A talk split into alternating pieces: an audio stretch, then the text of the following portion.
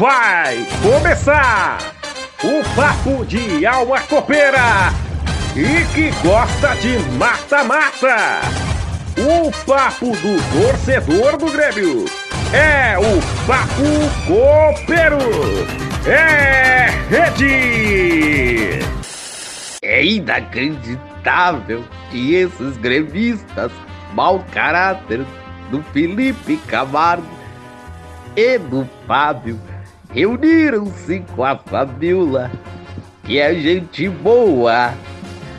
Mas falando de Grêmio, até eu escuto. Ok, é bom esse papo copeiro, hein, ô Batista? Fala, gurizada! Esse é o podcast do Grêmio, sua gente, é o Papo Copeiro, o podcast exclusivo para a torcida gremista. Com o oferecimento de Casa do Eletricista KMC. Isso mesmo, pessoal. Se faltar material elétrico em Canoas e região, passa lá na Casa do Eletricista que eles têm mais de 4 mil itens e os colaboradores estão prontos para lhe atender. Você pode pedir teleentrega também através do telefone 3456-2042 ou chama pelo WhatsApp através do número 999 45 7160. Casa do Eletricista, a energia move a vida. E o episódio do Papo Copeiro de hoje conta com a presença de um ex-conselheiro do Grêmio, jornalista, publicitário, que é bastante assíduo nas redes sociais, o grande Tadeu Vargas. Falaremos muito sobre a história do Grêmio e também sobre jornalismo. Confira agora. Uh, okay. Tadeu, conta pra nós como que começou a tua caminhada junto ao nosso tricolor. Bah, faz tempo, hein? Uh, eu fui pro Olímpico... Uh com seis anos de idade, levado pelo meu pai. Nós morávamos em Santo Antônio da Patrulha. Eh, naquela época não tinha freeway, estrada velha. Nós quase que não perdíamos um jogo, né? apesar de toda a dificuldade, levávamos duas horas e meia, às vezes, de jipe para vir assistir o Grêmio no Olímpico. Mas era fantástico. É, por aí começou. E em 1970, é, eu vim para Porto Alegre, mudei para cá, pai alugou um apartamento para a gente poder seguir os estudos. Na época não tinha ensino médio lá de qualidade, então a gente veio para Porto Alegre para poder estudar. E a partir de 1970, é, nós morávamos num apartamento ali na Cidade Baixa. E imagina, a gente não perdia nem treino, né? Porque só estudava, não trabalhava, não perdia nem treino. Nessa época já morava comigo o, o hoje vice-presidente, Marco José Bopes, é, e nós é, não perdíamos um jogo no Estádio Olímpico e alguns lá no Beira-Rio, que recém tinham, é, tinha sido inaugurado, foi inaugurado em 69. Né? E depois, em 1982, 83, eu comecei a minha trajetória na política do Grêmio, através do Dr. Hélio Dourado. Concorri ao Conselho em 1983, mas perdemos. Né? Eu ainda era um menino, tinha acho que 18, 19 anos. Perdemos aquela eleição para o Dr. Fábio Koff, grupo do Dr. Fábio Koff. Em 89 eu entrei para o Conselho do Grêmio. E aí eh, passou a ser uma participação diferente, né? Com muito mais responsabilidade, né? deixando de ser apenas torcedor, para ser um companheiro da, da, da, direção, no sentido de achar soluções para o Grêmio. E era tudo muito difícil, sempre foi tudo muito complicado. O Grêmio sempre custou demais a, a, a conseguir as, os passos adiante, as taças, os títulos, as vitórias. Né? E eu, de certa forma, fui um privilegiado de poder participar, de poder estar junto, né? Em 2007 começou uma fase muito importante, é, que pouca gente sabe, pouca gente associa, né? Porque são os chamados bastidores, né? Em, em 2007, em 2006 foi criada a Associação Grêmio que é um grupo político, né? É o grupo político ao qual uh, pertence o presidente Romildo, foi um dos fundadores, né, o Marco Bopsin, vice-presidente, que foi outro dos fundadores, né? e 50, 60 conselheiros do conselho atual, né? que fazem parte do, do Grêmio Negro. Eu, desde o início da criação do Grêmio Unido, eu fui convidado para ser o coordenador de comunicação e exerço essa função até hoje. São 13 anos gente, coordenando toda a comunicação do grupo político que hoje, já há um bom tempo, é a sustentação né, desta gestão. Né? Eu acho que essa gestão ela, ela, ela começou lá em 2007 para assumir o Grêmio 15, como assumiu, e fazer o que, o que vem fazendo. Eu exerço também uma outra função, eu sou diretor regional do Grêmio, aqui na Serra Gaúcha, desde 2013, fui nomeado pelo. Sou, fui o primeiro presidente, desculpa, primeiro diretor regional do clube, nomeado pelo, pelo Dr. Fábio Koff em 2013 e ocupo essa função até hoje. Isso é um pouco, né, assim, porque o podcast não pode também. É, mas é, é um resumo da minha atividade. Certo, então, uh, Tadeu, aqui é o Fábio que está falando. Bom, Tadeu, vamos lá, então. Uh, tem uma pergunta para fazer para ti. Uh, aqui é o Fábio okay, que está falando. Uh, qual a fase da história do Grêmio mais te marcou? Olha, muita gente não, não relata isso. Mas eu que vivi na pele essa, essa, essa, esse período, o período entre 77, 1977 até 1981. Foi um período muito significativo para a instituição Grêmio Futebol Porto Alegrense. Em 77, nós tínhamos, nós participávamos só do, praticamente do futebol eh, estadual, né? nós vivíamos do gauchão. Né? Uma vez por ano tínhamos ali uma, duas, três competições, eh, eh, dois ou três jogos da, da, da, da então Copa Brasil, né? que depois foi assimilada como valendo para Campeonato Brasileiro, para aquelas estatísticas que a gente tem. Mas era, era, um, era, um, era um campeonato do domínio de Rio e São Paulo. Né? Praticamente o Rio e São Paulo dominavam esse, esse, esse campeonato, tanto que a gente entrava mais para figurar. Né? É, então, em 77, nós vivíamos, como, como eu disse, a realidade gaúcha, do futebol gaúcho, e o Inter vinha há oito anos campeão. Era octacampeão até 76.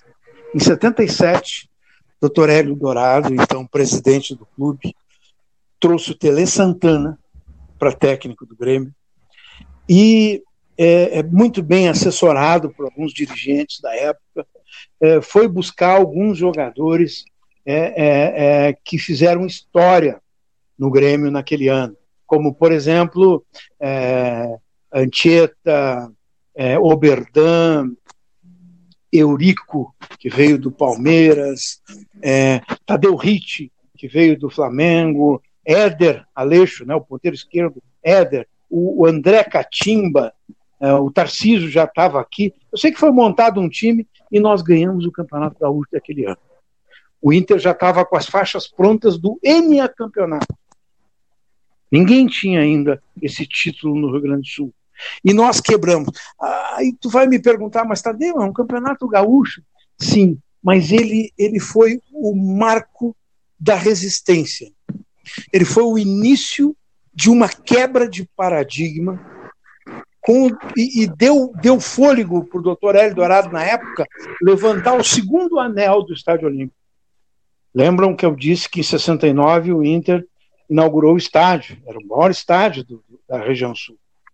Com o segundo anel, nós passamos a ter mais capacidade que o Beira Rio, e aquilo ali preparou, aquele momento preparou para logo depois, em dois anos depois, três anos depois, nós sermos campeões brasileiros, em 1981, conquistando o primeiro título fora do nosso gauchão, fora do nosso estadual.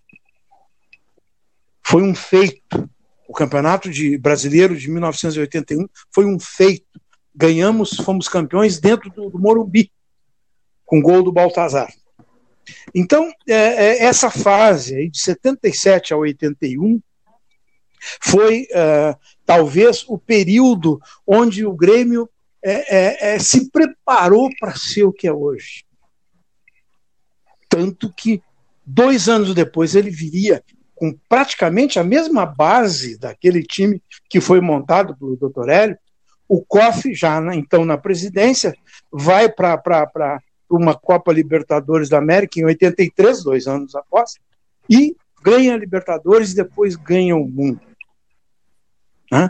Então, uh, uh, isso não aconteceria se não tivesse aquela quebra de paradigma, aquela quebra da hegemonia do Inter em 77, aquela preparação daquele plantel que foi formado e em que em 81 foi campeão brasileiro, e só aí conseguiu um, um, o passaporte para a Libertadores, que depois acabou levando ao mundo. Então, é, tivemos e temos, é, tivemos 95, né? É, depois o período de 2016 e 2017, que é importante também, pelo retorno à grandeza. Essa, eu falei um pouquinho antes do, do Grêmio Unido, falei agora do, do 2016, 2017, naquela época lá começou a, a, se, a se formar essa gestão que está hoje e que nos levou ao retorno à grandeza. Então, são épocas diferentes e importantes, mas eu ainda fico com aquele período de 77 a 1981, que eu acho que foi ali que o Grêmio uh, uh, uh, deu aquele up. Né? Ele se preparou né? e saiu fora da, do contexto do Rio Grande do Sul para ganhar o Brasil e, com isso, conquistar o direito de ir para Libertadores, depois ser do mundo, etc.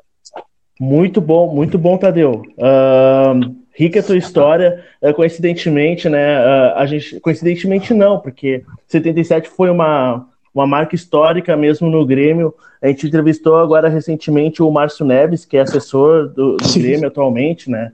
E ele citou bastante também 77, então é bem legal, bem legal. Rica, rica, rica introdução para falar de Grêmio. Agora eu vou te perguntar sobre o lado do jornalismo, Tadeu. Uh, tu trabalhou no grupo RBS, né? Como é que foi trabalhar lá? Olha, eu na, na verdade eu não trabalhei para a RBS. Várias atividades que eu desenvolvi na minha vida tiveram a RBS como parceira. Né? É, no tempo do, do velho Maurício, depois até do próprio do, do, filho dele que comandou por muito tempo lá, o Nelson.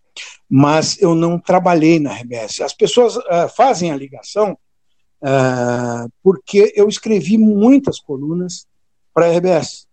A RBS sempre me, me pediu, a Zero Hora, principalmente, a Gaúcha ZH, me, pedia, me pediam uh, colunas falando sobre o Grêmio, falando sobre momentos importantes da gestão, da direção, e eu nunca me neguei a, a fazer as colunas, né?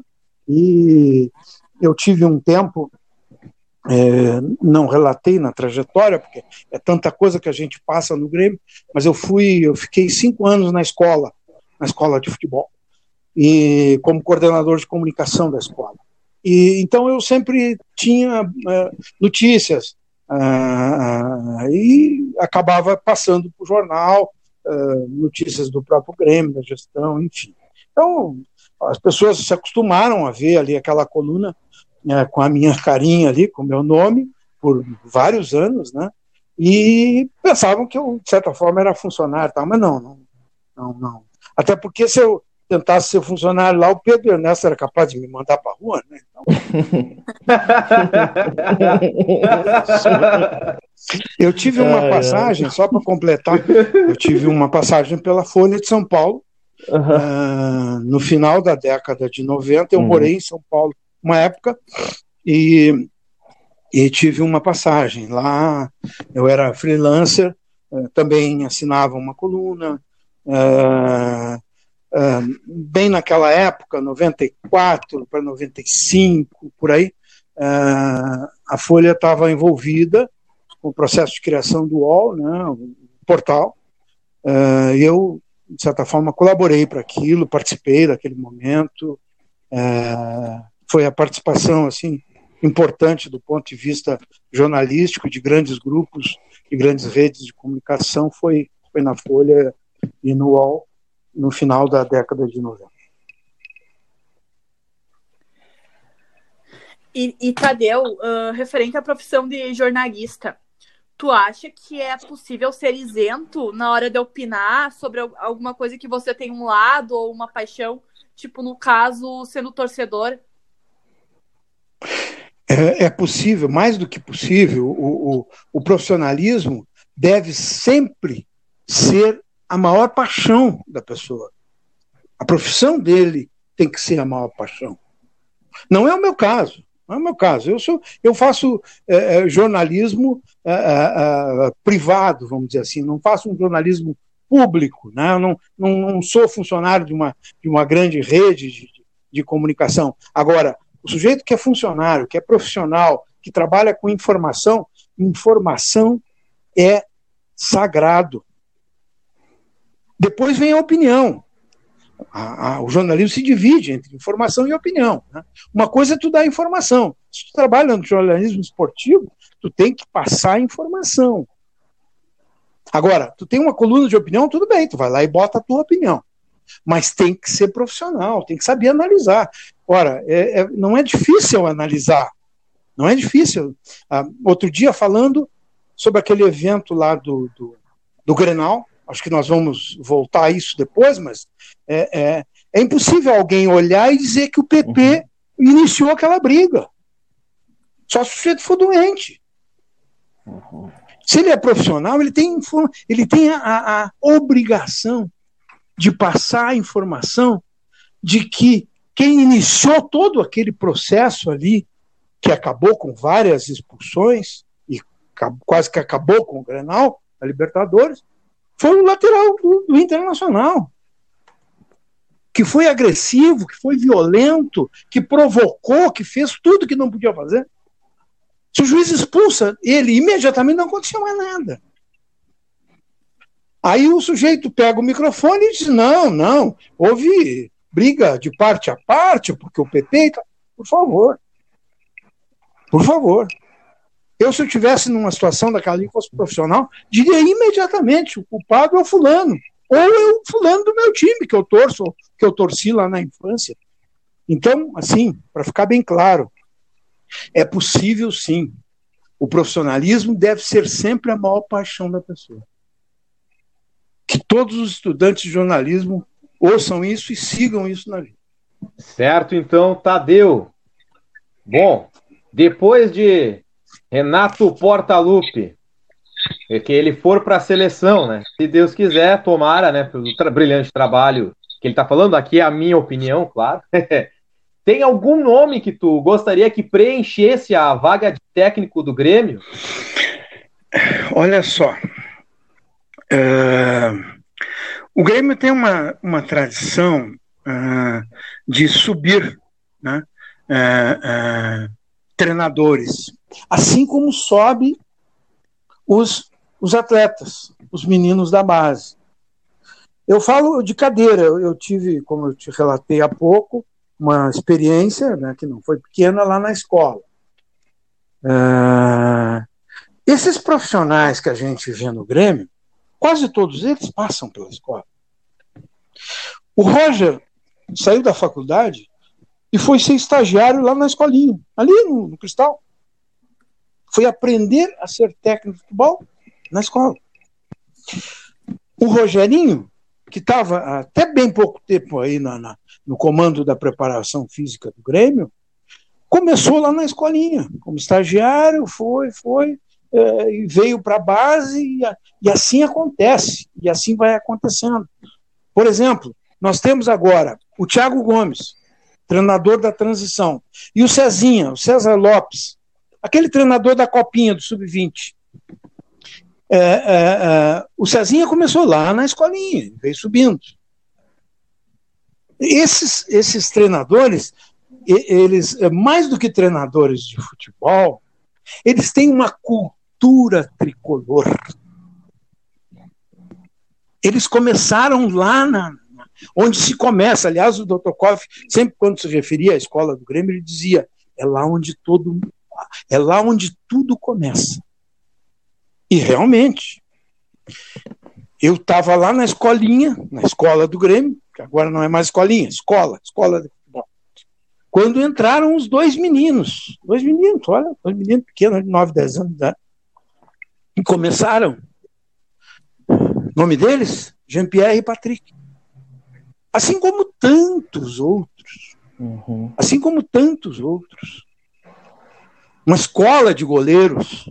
Nós temos uma escola de goleiros. Cássio, do Corinthians, começou lá. Darley, Marcelo Grui, Fernando Praz, e por aí afora.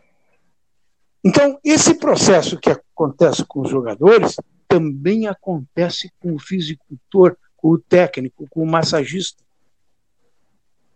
O torcedor muitas vezes não se dá conta, mas é assim que acontece. É, tanto o Thiago quanto o Cezinha podem estar ali na frente, substituindo o Renato daqui um ano, dois, três, quatro.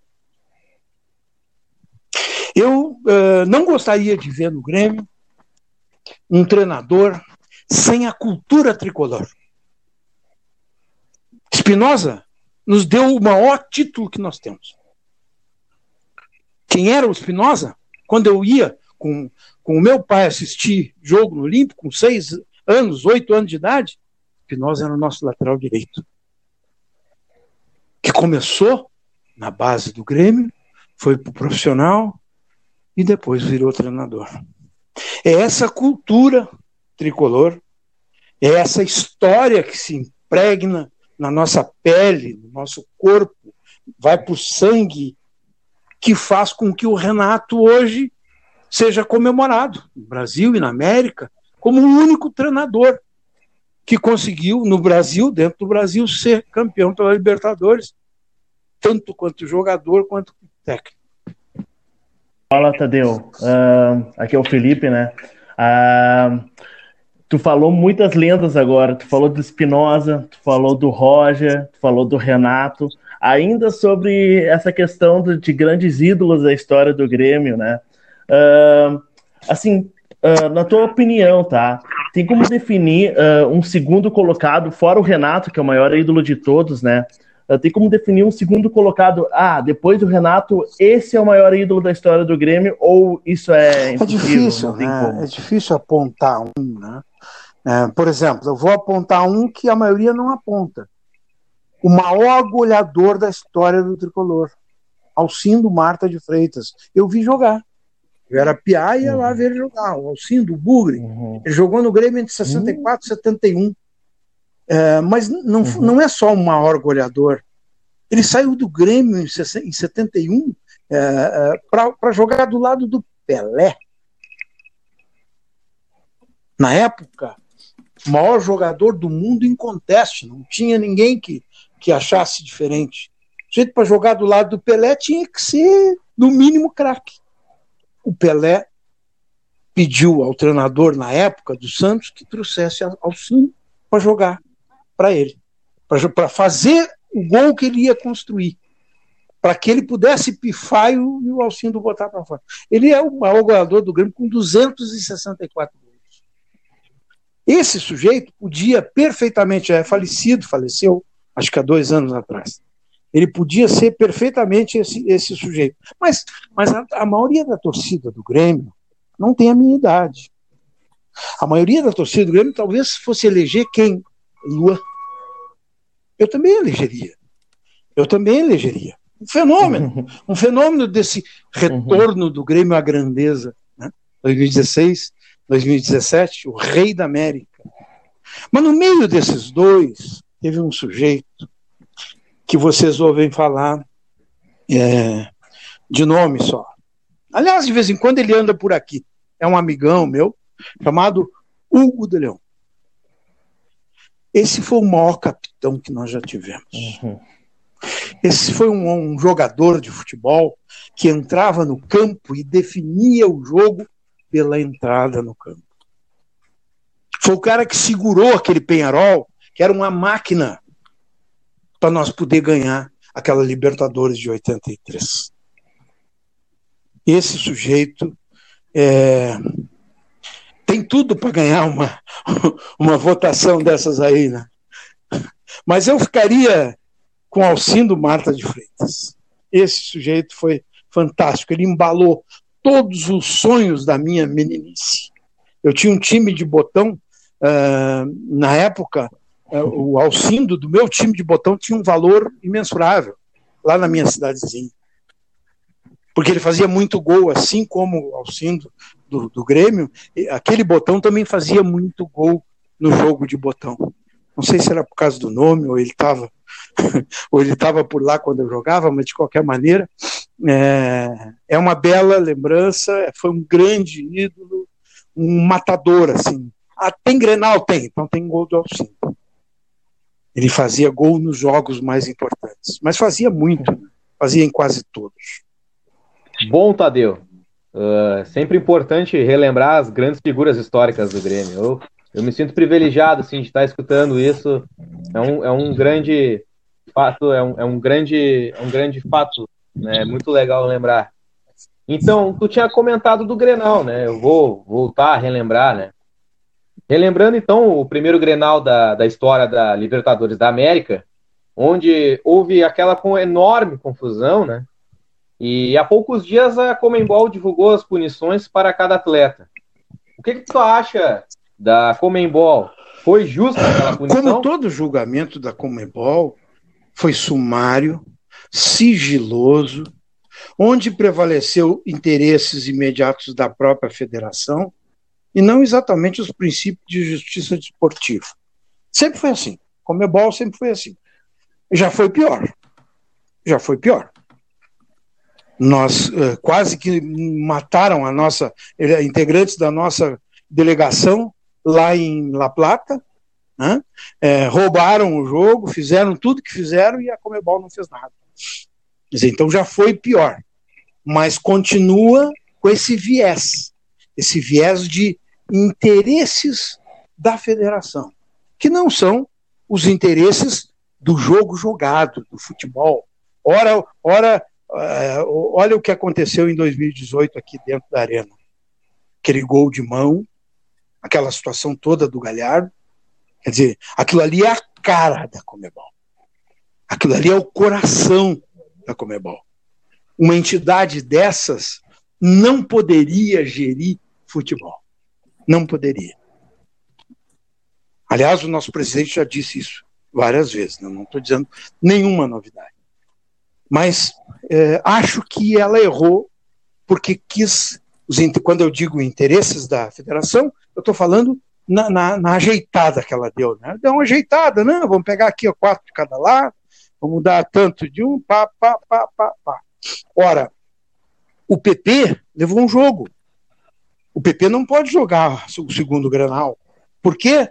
Porque foi agredido, porque foi violentado, porque foi é, é, é, xingado, humilhado. E o que, que ele fez? Nada. Ele, ele, ele levantou os braços, ele reclamou para o juiz que estava sendo xingado, que estava sendo humilhado, enfim, né, que estava sendo chutado, e o juiz expulsou ele. E ele pegou um gol. Quer dizer, então, é, é, essas coisas é, é, é funcionam assim na Comebol. Né? Tomara que, que, que, melhore, que resolva. Esse presidente aí está é, apenas dois anos, aí, três anos, acho, na, Comebol, muita coisa boa já aconteceu, mudou para melhor, vamos ver se, se esse tipo de, de julgamento sumário, né, é, sigiloso, que não se pode recorrer, quando recorre eles nem te dão bola, enfim, é, é essa a situação. Uh, Tadeu, tu como jornalista, com certeza tem muito para nos falar sobre o trabalho que a imprensa do Brasil uh, do, de todo o país, né, faz contra o Grêmio. Como que tu vê esse cenário?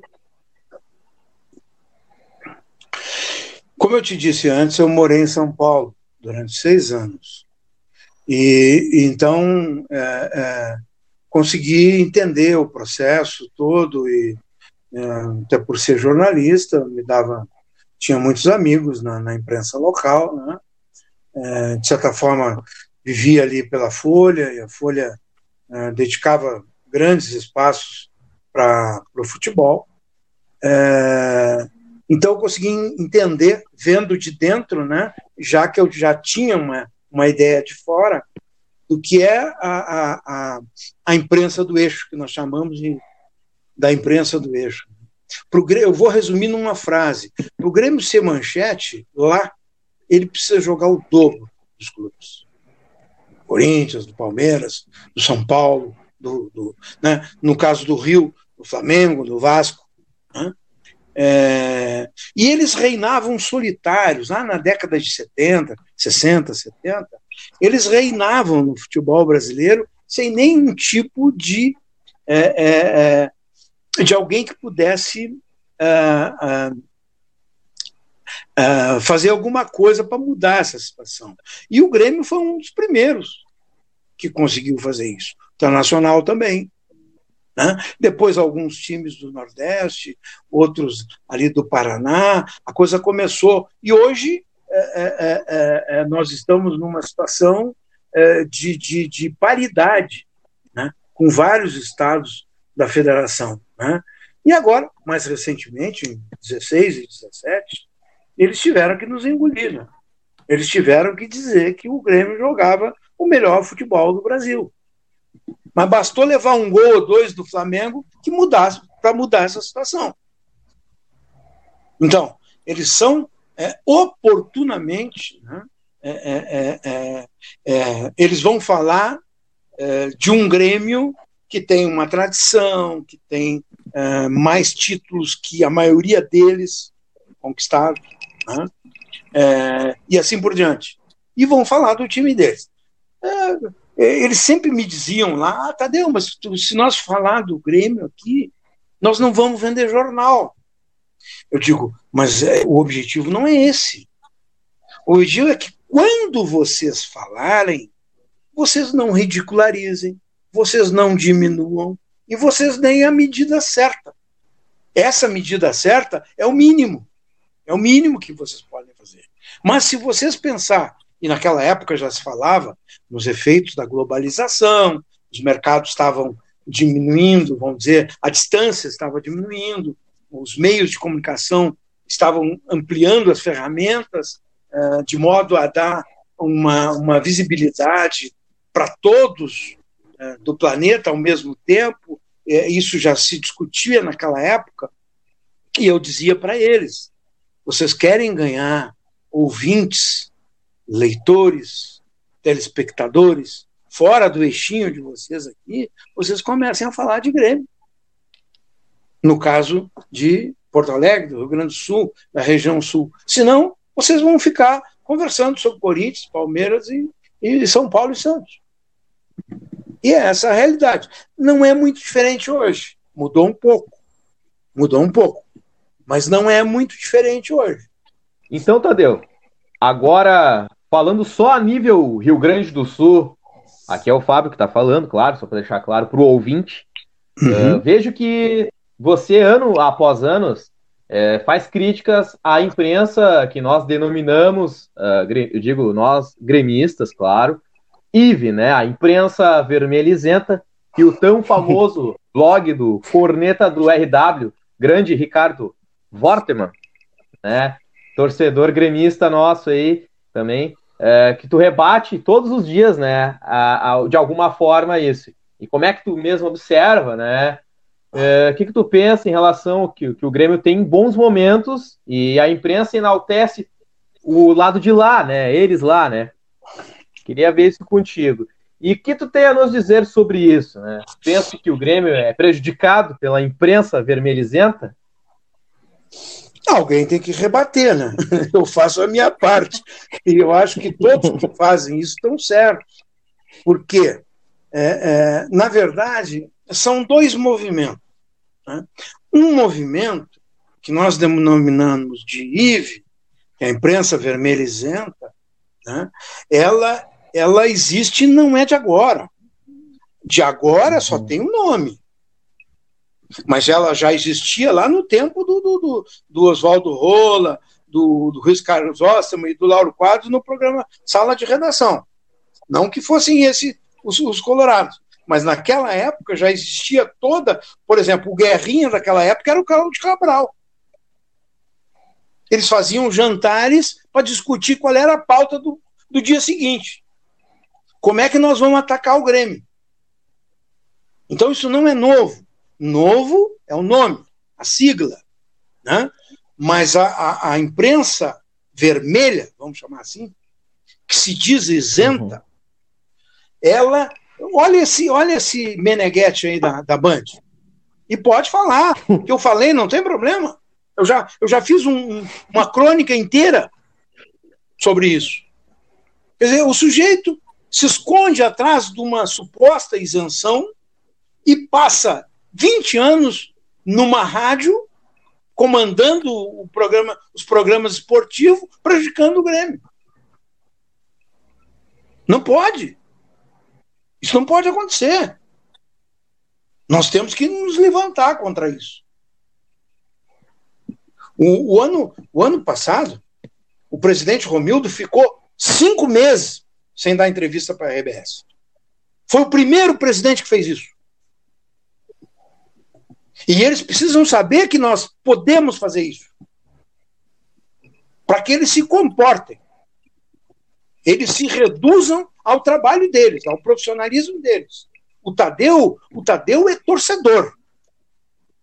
Agora, o seu Guerrinha não pode ir para um programa torcer para o Internacional. Ele é um comunicador. Quer dizer, é, é, é uma situação complicada. Né? O, o outro movimento, o outro movimento é o movimento do vamos igualá-los para não receber pedrada. É aquela história do foram convocados quatro jogadores da dupla, e bem pequenininho embaixo, os quatro são do Grêmio. Não foram quatro da dupla, porra. Foram quatro jogadores do Grêmio Futebol Porto Alegrense. Quando, quando isso acontecia do lado de lá, foram convocados do Inter o Falcão, o Batista, o Caçapava e tal. O Grêmio nem entrava na notícia. Então nós temos sim, já que agora temos instrumento, ferramentas, como por exemplo o Twitter ou qualquer outra rede social, mas o Twitter é muito identificado com o futebol, nós temos que rebater, nós temos que dar suporte, nós, torcedores, os novos jornalistas, entre aspas, né? os que agora criam conteúdo e disponibilizam nas redes para que todos possam ouvir, ler, consumir, enfim, nós temos que nos posicionar a favor de uma imprensa verdadeiramente isenta. Essa também é IVE, mas não é o, o V não é de vermelha, é de verdadeiramente. Uh, eu só queria dizer que eu assino embaixo de tudo que tu disse. Eu acho que a nossa torcida ela tem que se impor contra esse jornalismo enrustido de isento, mas que de isento não tem nada. Uh, e até fazendo ligação com o que tu disse, ano passado teve alguns episódios do Renato em coletivas respondendo essa dita cuja isenção que eles tanto pregam, mas que não é isento. Então, tu acha que isso foi fundamental para que eles entendessem que nós estamos espertos em relação ao nível de serviço que eles prestam ao Grêmio? E qual foi a tua visão sobre esse acontecimento? Uh, Fabiola, lembra que hum, antes dessa eu falei na questão duas ou três ou mais, não sei, mas eu, eu falava da questão da cultura tricolor. Né? É, por que, que é importante o posicionamento do Renato? Porque ele, ele que tem a cultura tricolor, ele que já sentiu na pele este problema, veja qual é a reação dele. A reação dele é parecida com a minha. Ou, a minha é parecida com a dele. É justamente porque ele conhece os caboclos da aldeia. Ele sabe como é que, como é que funcionam as coisas aqui no Rio Grande do Sul, a nível de, de imprensa. Então ele já fica é, é, armado. O sujeito vem e pergunta, ele dá na hora a resposta e assume com coragem aquele posicionamento que tem que ser o posicionamento de, do torcedor gremista, do técnico gremista e da direção. Muitos dirigentes não são assim. Mas eu, se um dia estiver lá, vou ser assim. Fábio aqui falando. Bom, Tadeu, a gente tá nessa expectativa. Triste, porém necessária, de ver o Everton, vulgo Cebolinha, indo embora. Tu tem alguma informação dos bastidores? Realmente vem proposta do Napoli ou outro time? Olha, é, eu vou te dizer é, o que eu tenho, que eu acompanho, que eu, assim como vocês, é, eu não tenho informação, jamais daria uma informação aqui que me foi confiada, né, por uma questão ética, né, é, há 40 anos ou mais eu estou nisso e não, não seria agora que faria dessa forma. Mas, mas tem alguns aspectos que a gente precisa é, pensar. Né, pensar. É, o Grêmio precisa vender. A venda do Everton ou do Everton e de outro jogador ou de outros dois jogadores é necessário.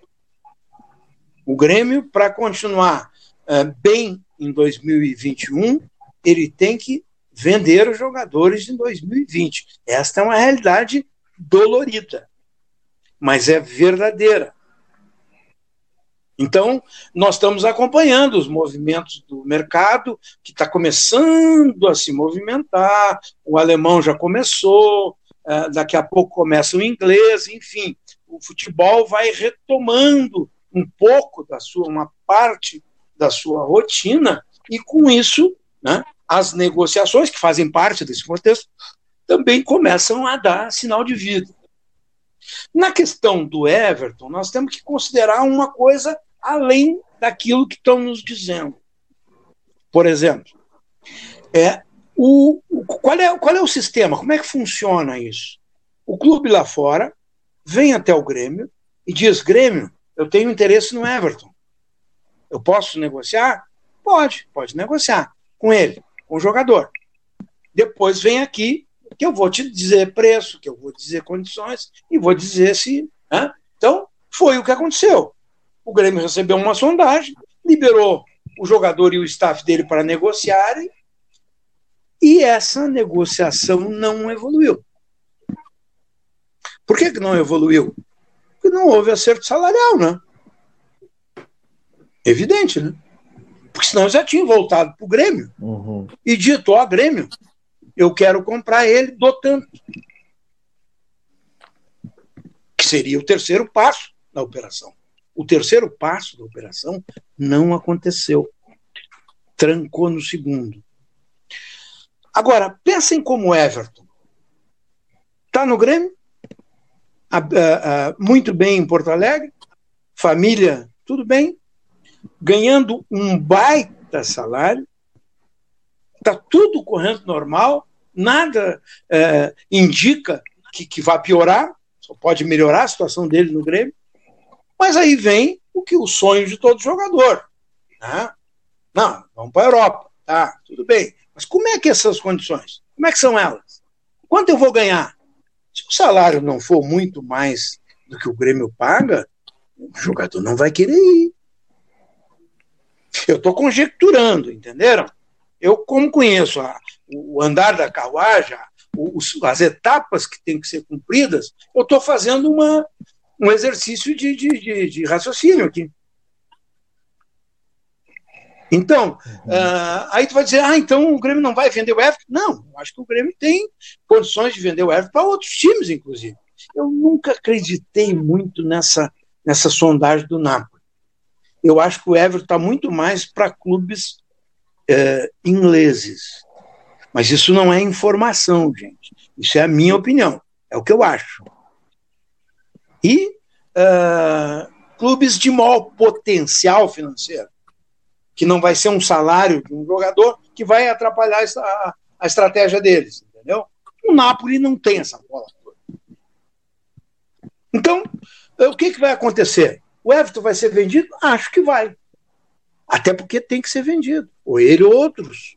E outra, como o presidente disse, vamos repetir as palavras do Romildo. O Grêmio talvez não tenha que vender só um jogador, é dois ou três. Para quê? Para se fortalecer. Existe o conceito de que venda enfraquece. Eu coloco para vocês e para todos os torcedores do Grêmio de que venda pode fortalecer. Aliás, essa frase também é do Romildo, lá em 2018. Ele, lá pelas tantas, o, o, o sujeito da Zero Hora, da, da RBS, entrevistou ele, ele disse essa frase e o cara nem percebeu. Ele disse assim: o Grêmio, se precisar vender o Luan, vai ser para se fortalecer. Naquela época. Não foi na venda agora em 19. Foi lá atrás em 2018. Mas é um conceito. É um conceito. Eu acho que o Grêmio vai vender sim o Everton, talvez mais um ou dois, mas para estar tá seguro, para estar tá firme, forte em 2021, quando a maioria estará fraco.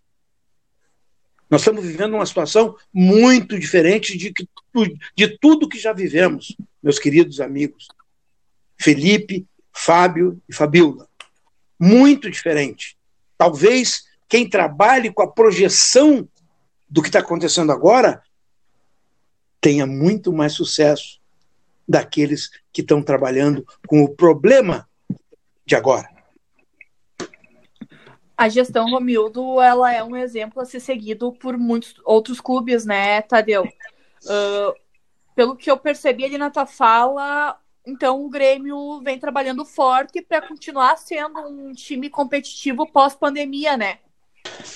Exato. Eu, eu até eu ampliaria este teu conceito para te dizer que o Grêmio vem trabalhando forte desde 2015 para criar um conceito que é muito maior do que o conceito do bom time, do time para ganhar um campeonato. Quando o Romildo entrou e entraram junto com ele vários dirigentes é, capazes que estão lá hoje com ele no conselho de administração, dando todo o apoio e o mérito também é deles. Toda segunda-feira eles estão lá na sala do Romildo, agora via uh, virtual, através da internet. Mas antes disso, antes da pandemia, todas as segundas-feiras, é, decidindo em conjunto, de forma democrática, avaliando todas as questões, toda a pauta que o CEO do Amodeu traz para tomar decisões. E só saem de lá quando, te, quando tem decisões por consenso. As decisões do Conselho de Administração, de administração dito pelo Romildo, não, não são por maioria, são por consenso. Justamente para obrigar todos a fazer o bem do clube.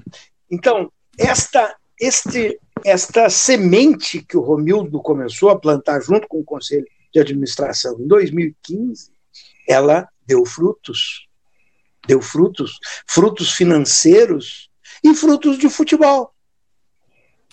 E continua dando frutos. Vejam que nós estávamos falando em vender dois ou três jogadores. E ninguém se matou até agora, de nós quatro. Ninguém deu um tiro na testa. É. Uhum. Por quê? Porque nós sabemos que tem mais quatro ou oito lá atrás vindo. Isto, gente, isto é estrutura, isto é planejamento.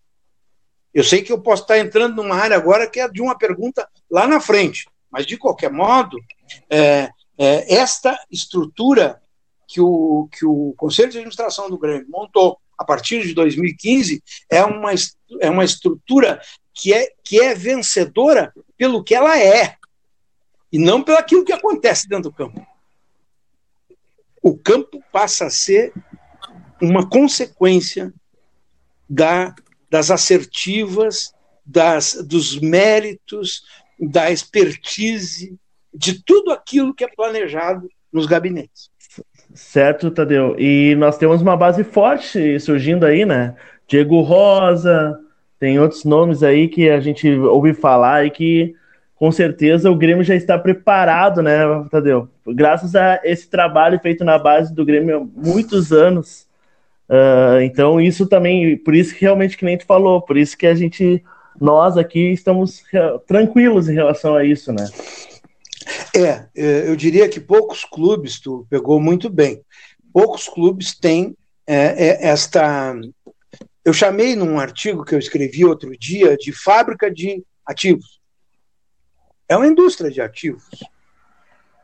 Vários uh, vão dar retorno é, é, esportivo, né? vão ganhar campeonatos. Outros talvez até nem. É o caso do, do TT, né? E pode ser uh, o caso do uhum. outro menino, o, o, o, Rebelde.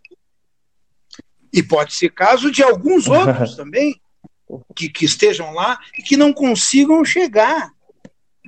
Aí o sujeito me diz: não, mas o Grêmio não está tá levando muito tempo para aproveitar. O Grêmio não está queimando. O Grêmio está seguindo um processo que é científico. O sujeito só atinge o auge a partir de 21, 22 anos. E é nessa idade que eles estão uhum. subindo. Claro que isso também tem circunstâncias. De repente, numa, numa pandemia dessa, num estado de exceção absoluta, a gente tem que vender mais que um jogador, de repente sobe lá dois ou três meninos com a idade não tão avançada, né? É, mas que já estão com potencial, que já, já, já passaram pela transição, já estão na transição. Quer dizer, é, mas essa questão da base, meus queridos, ela envolve uma série de conceitos. Uhum. Por exemplo, o conceito de transição é um conceito novo nos nossos pagos. Não existia esse conceito. Nós tínhamos o time sub-23, que estava pilhando aí, disputando o campeonato, querendo ganhar a taça. Agora nós temos uma transição com esses meninos dessa idade que brigaram por taça lá até os 20, 21 e agora estão ali, sendo preparados, cuidadosamente lapidados para entrar no time, no grupo principal. Então, as coisas não acontecem por acaso, não começa a cair de um dia para o outro, de paraquedas, Arthur, Luan, Everton, Matheus Henrique, Jean-Pierre, no, no, na arena. Isso não acontece. O que acontece é um trabalho uhum. que tem história. O Grêmio, nós, nós, falamos isso já durante essa entrevista, já falamos que o Grêmio tem o conceito da escola, que depois vem para a base, que depois sobe profissional. Se vocês pegarem aí a relação de, de, de, de jogadores que nós já colocamos no mundo, no mundo do futebol, é impressionante. Eu falei dos goleiros também. Quer dizer, o Grêmio tem uma história de fabricação de talentos. E essa escola é um tripé. Um tripé que começa na escola, na base e depois no profissional. E, esse, e, esse, e esses atletas são acompanhados por profissionais que fazem o mesmo trajeto, que sobem junto com eles isto é a cultura tricolor. Isto é a cultura tricolor. Bom, Tadeu. O que, que tu achou dos retornos aos treinos do nosso tricolor? A gente sabe que muitos atletas do Grêmio ficaram bem contentes por esse retorno. E o Grêmio, né, sendo exemplo mundial e, do, Brasil, com um retorno muito seguro, com, seguindo protocolos. Por outro lado, uh, a gente verificou nas redes sociais que alguns torcedores não gostaram né, dessa, dessa, atitude, assim. Eu queria ver contigo o que, que tu achou desse retorno ao treino. Atitude corajosa, é, adequada, atitude de quem não está no futebol por acaso. E eu estou falando da gestão, de quem tomam daqueles que tomam decisões com relação a isso. Hoje, hoje, aliás, desculpa, ontem, hoje é quinta, ontem, quarta-feira, o Grêmio, eu até tuitei isso agora da tarde, o Grêmio fez uma revisão dos testes em 84 pessoas. Funcionários, comissão técnica e jogadores. 84 funcionários. Nenhum deu positivo todos negativos. A última vez que o Flamengo fez isso, deu 48 positivo. Ou seja, o Grêmio teve uma atitude corajosa, adequada e tudo mais que eu disse, mas com segurança, com investimento em ciência, com todos os protocolos das autoridades e, e, outros protocolos dele, Grêmio, no sentido de dar segurança para toda a sua comunidade, seja atleta, seja profissional, funcionário, comissão técnica, dirigentes. E estamos colhendo isso. Estamos colhendo isso. Os outros estão ligando agora para saber como é que é. E no meio dessas dificuldades, vocês sabem que o Grêmio tem dificuldades financeiras nesse momento. Então tem que, tem que é, é, é, entender o processo, é, tomar a decisão correta e é, fazer uma gestão que seja amparada por, um, por uma pesquisa, por um estudo, para poder pagar o preço compatível, o preço adequado. Eu soube, é, por algum dirigente, que o primeiro a oferecer esses testes para o Grêmio é, ofereceu por 700 reais. O Grêmio acabou importando o mesmo teste, um certificado de garantia, com tudo, por 130, algo parecido. Então, é, tem que fazer tudo isso certo, tomar as decisões corretas, implementar aquilo que, que, que os protocolos mandam, obedecer às autoridades e ainda comprar barato. Isso é gestão. E os jogadores estão lá hoje, faceiros. O Grêmio, segundo o que eu soube hoje, os jogadores já estão num nível de, uh, uh, uh, de aprimoramento físico muito bom, muito aceitável. Claro que ainda não estão prontos como quem termina uma pré-temporada. Até porque muitos fundamentos ainda são necessários. É, é, agora, se esperar sábado, para ver se muda aí a, a bandeira, para ver se tem alguma novidade, no sentido de poder aprofundar o trabalho físico, o trabalho de preparação técnica e tática, para poder é, evoluir mais ainda. E e como tu bem citou, muito se ouviu, se, se leu, de gente que não queria que o Grêmio voltasse. Gremistas. Mas estão mal informados. Quando é que ele queria que o Grêmio voltasse? No dia que dissesse que vai ter jogo? E não é só a questão da pré-temporada, de se restabelecer fisicamente e se pôr em condições eh, de, de, de, eh, de poder jogar um jogo de futebol. Não, não. Tem toda a questão da, do anímico, da, da, do sentimento de estar ali trabalhando, de estar retomando a atividade. Esse foi o grande trabalho que, que, o, que o Romildo defendeu. Nós temos que voltar, porque isso aqui é um clube de futebol. Nós temos que, que, que, que retomar o trabalho, eh, se encontrar, se rever, é, é, é, ver as camisetas novas, ver o material, é, fazermos os testes, é, começar a correr em campo, enfim, nós precisamos retomar a nossa atividade para nós nos sentir gente, nos sentir vivos. E foi isso que o Grêmio fez. E está num bom caminho. E esse futebol vai acabar vindo antes do que a gente pensa. Então tá, Tadeu. Uh, ah, para finalizar essa maravilhosa entrevista copeira que tivemos contigo, tu aconselharia o jovem a fazer jornalismo hoje claro, em dia? Claro, 100%. É uma excelente profissão. Nós só temos que entender o, o, o que está acontecendo. É, tem uma coisa na, na, na comunicação que não mudou. Mudou muito. Mudou quase tudo. Mas o coração da comunicação não mudou. O coração da comunicação chama-se conteúdo de qualidade. Isso não mudou. Isso vale para qualquer tipo de ferramenta, para qualquer tipo de, de equipamento que tu use, para qualquer modelo, para qualquer formato de comunicação.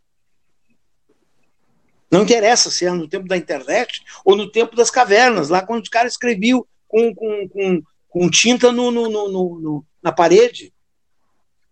O importante é o conteúdo de qualidade. A postura profissional pela verdade, pela informação, pelo fato. Esses são os pilares dessa profissão maravilhosa que eu recomendo para todos aqueles que é, é, suportam botar a cara. Porque tem que botar a cara. Se não botar a cara é complicado. Não consegue. Tem que se mostrar, tem que ter coragem de perguntar, tem que ter coragem de se posicionar, tem que ter coragem de escolher e não ir no, na manada. Tadeu, excelente Diga. entrevista. Queria agradecer mais uma vez por ter aceitado o nosso convite e por ter nos trazido tanto conhecimento, né, na resposta das perguntas. Muito obrigada mesmo, de verdade. Tu sabe que uma coisa que a gente aprende no jornalismo é o seguinte: a entrevista é boa quando a pergunta é boa. Não se faz entrevista boa uhum. com pergunta ruim. Saiba disso. Então, ah, parabéns para as perguntas de vocês. E é, conforme eu te disse, é, o Grêmio precisa muito mais dos canais alternativos do, dos que os canais, vamos chamar assim, dos que os canais viciados. E acho que essa nossa entrevista mostrou isso. Certo, Tadeu? Perfeito. A gente está muito contente de estar tá contigo no ar agora, de estar tá escutando a, a, a tua opinião, de estar tá compartilhando esse momento com o torcedor gremista, que a gente acredita muito nesse projeto que a gente está fazendo. Né? A gente é torcedor que nem tu, assim, uh, ama o Grêmio, né? E para nós é muito gratificante e satisfatório estar tá falando contigo e estar tá também, querendo ou não, aprendendo a valorizar e recordar a grandiosa história do nosso clube do coração, que é o nosso tricolor. Sem dúvida nenhuma. Vocês estão no bom caminho. O que eu puder fazer para ajudá-los, podem contar comigo. Muito obrigado por ouvir todo o nosso podcast. Se você gostou, siga o Papo Copeiro na plataforma que você está escutando. E se você tem uma empresa e quer ser nosso parceiro, contate conosco através do e-mail papocopeiro1903@gmail.com. Saudações tricolores.